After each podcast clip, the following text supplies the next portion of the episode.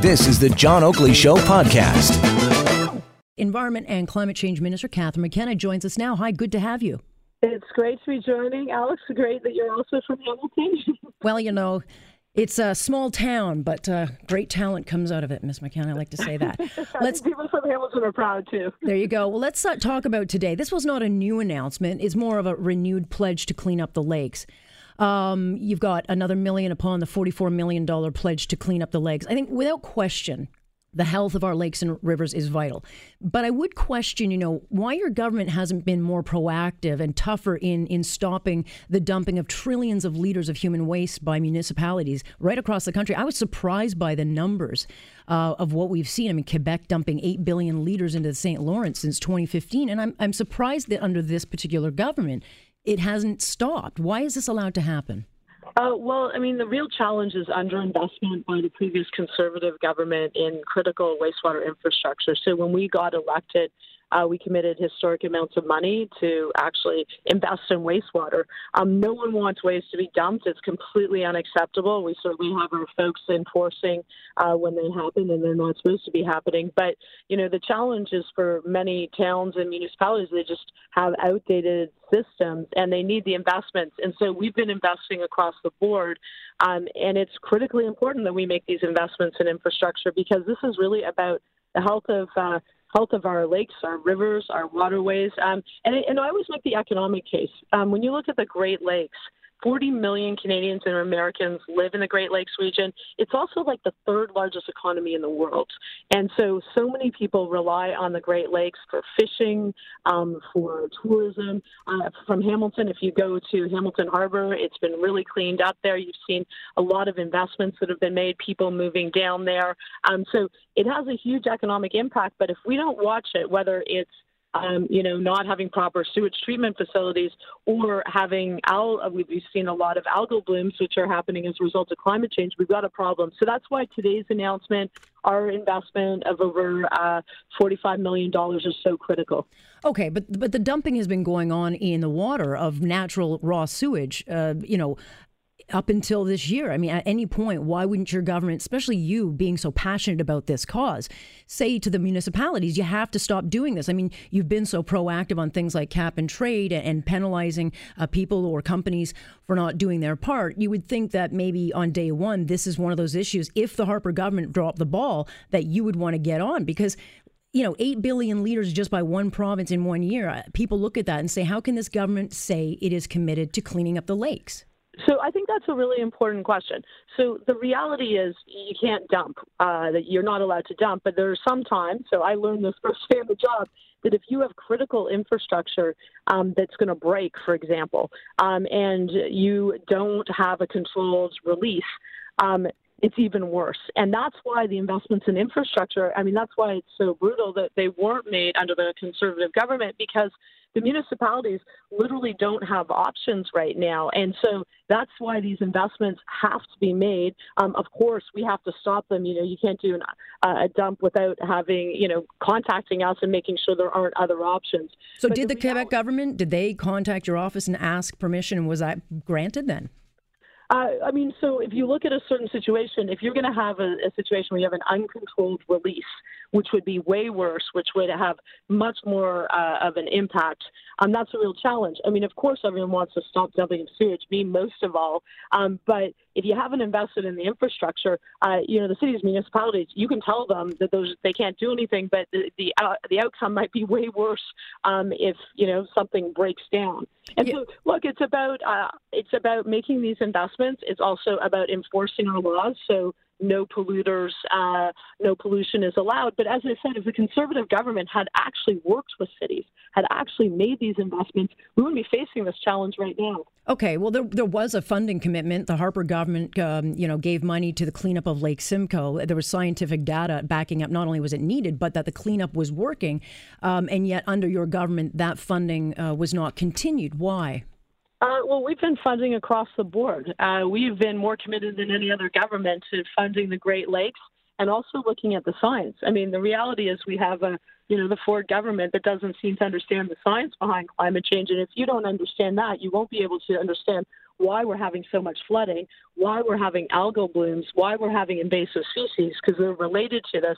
And so the investments we've been making uh, over the last four years with our partners, we've had it with conservation organizations. I was with farming organizations that represent farmers. They need to be part of the solution, investing in um, land use management with them, uh, working with local indigenous communities, working with cities, municipalities. It's absolutely critical that every level of government is working together. Okay, so the province of Ontario today, and this uh, the timing was good because it gives us an opportunity to have the discussion. It will overhaul the Blue Box program, and Global News did an investigation into this and discovered less than nine percent of what we put in the Blue Box is actually getting to the recycling.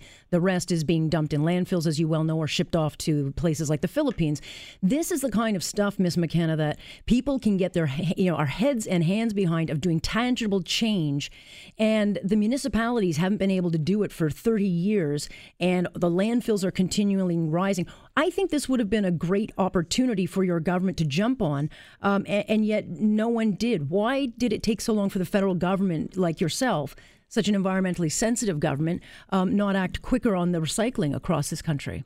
Um, so we've been leading the way. So we actually started a zero plastic waste strategy with the provinces. We announced the producers were going to be responsible uh, for the plastics they produce. Ontario recently uh, stepped up to say that they were going to do that too. I mean, ultimately, when you look at recycling, um, it's at a local level, and then you've got to work with provinces. So um, we've been leading the way internationally. We've been leading the way here and making the investments, and including you know banning certain single-use plastics. Um, but it's good to well, well the ban the ban well hold on the ban has not come into effect. I mean we don't even have legislation to call in a ban for plastics. And and clearly we haven't done anything because we've got a, a number of countries like the philippines and a number of southwest uh, south asian countries saying yeah we don't want it anymore. Um, and i think over four years we probably could have done a lot more work on this um, this issue. Once again once again it's the harper government. Well, the harper government allowed these shipments to be made. We changed our laws to prevent these shipments to be made, we have a huge problem. We have too much plastic pollution, and it's not even in our economy. We're, as you say, our recycling rates are, are appalling. Nine percent of our plastic waste is being recycled. That's why we're stepping up, saying yes, we need to ban certain single-use plastics.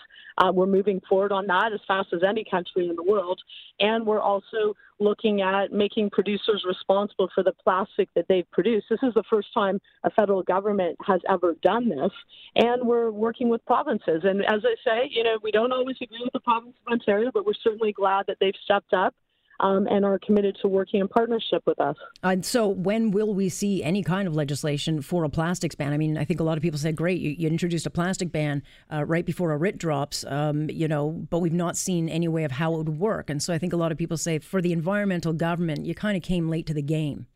Uh, well, I wouldn't say we came late to the game because no other government has done this. I mean, you've seen local levels that have been really good in terms of taking action. We need to go through a consultation. That is the requirement by law. We set this out when we announced it. Um, you look at Europe, they said they're going to ban certain single use plastics. They're on the same timeline as us. 2021. We need to be working with all the partners to make this happen. You can't just go out one day and it's not fair to small business owners to say you're just banning things. You need to do things and make sure that you have low cost alternatives. But we don't have a choice but to act. And this is what our government has done across the board, whether it's taking action on climate change, whether it's taking action to tackle plastic pollution, whether it's taking action to protect the Great Lakes, because there's an economic case, there's also an environmental case, there's a people case. People care about these issues. And on the flip side, I mean, we know that decade under the Harper government, uh, we weren't taking action to protect the environment. We didn't take climate change seriously. My department wasn't even, we weren't even really using the term climate change. And we just had a vote in Parliament about a climate emergency, and conservative politicians voted against climate being an emergency based on the science. We just know that's the case. Well, because that, that I think a lot of people, that, that is a stunt politics. But again, I mean, I would go back to the point that, yes, the Harper government set the Paris targets, but your government adopted them, and your government's not even meeting them. So I'm not sure it's Our fair of you to wag, you know, judgment at that. Meeting them. We, the, the Harper government committed to targets and did absolutely nothing. And I can tell you when I was on the international at a meeting, they basically said you had politicians that came, conservative politicians, they didn't believe the science behind climate change. Climate emergency is not a stunt. You've seen municipalities across Canada and the world say there's a climate emergency. If you go talk to the folks that were had to deal with flooding in my Ottawa region, it was once every few years. It's supposed to be once every hundred year floods. These people it's impacting their lives. It is an emergency, and we need to treat it like that, and we need to take serious action. We've phased out coal. We're making historic investments in renewables. We've invested in uh, incentives for electric vehicles and electric vehicle charging stations and clean technology companies. Um, and conservative, we've seen Doug Ford, all he's done is made it free to pollute cancel flood management programs during floods. Well, no, I mean, look, I mean, the what the flood. First of all, the big issue is that the people in your in your particular riding live on a floodplain. So the, those are issues that you know have been around for decades, and unfortunately, now that we've got the climate changing, uh, th- this is is the the point of where we start to realize we don't have the infrastructure in place. Right, so it's an emergency because it's a once in a 100 year flood that's happening once every few years. That we've got wildfires out west that are burning sooner and longer than ever before. We have, if you go look at the air quality index last summer uh, in places in British Columbia, it was at 10 or very high, which meant that it was dangerous for folks to go out. Um, that we're seeing across the, the country coastal erosion we did a client. There's a there's a report by by scientists that show that Canada is warming at twice the global average. That and that report that report has been questioned by many. I mean, the bottom line report is I just let me be very clear. That report has not been questioned by anyone that is a scientist. Um, that anyone we need to make decisions based on science. The science is absolutely clear that climate change is man made, it is accelerating, and that we have a choice. And there will be a choice in this election about whether we are serious about climate action. We have laid out a plan where we've created a million jobs, we've raised 300,000 kids out of poverty, taking ambitious climate action. And on the other side, you have Doug Ford, Andrew Scheer, making cuts to climate action, not being serious on climate change, and no plan for the economy. That's not what Canadians want. I'm happy to try to, uh, you know, to run on our record. Um, and this is about positioning Canada for the economy of the future. Thank you very much. Catherine McKenna, Minister of uh, Environment and Climate Change. Thanks for listening to the John Oakley Show podcast. Be sure to rate, review, and subscribe for free at Apple Podcasts, Google Podcasts, and anywhere else you get your on demand audio.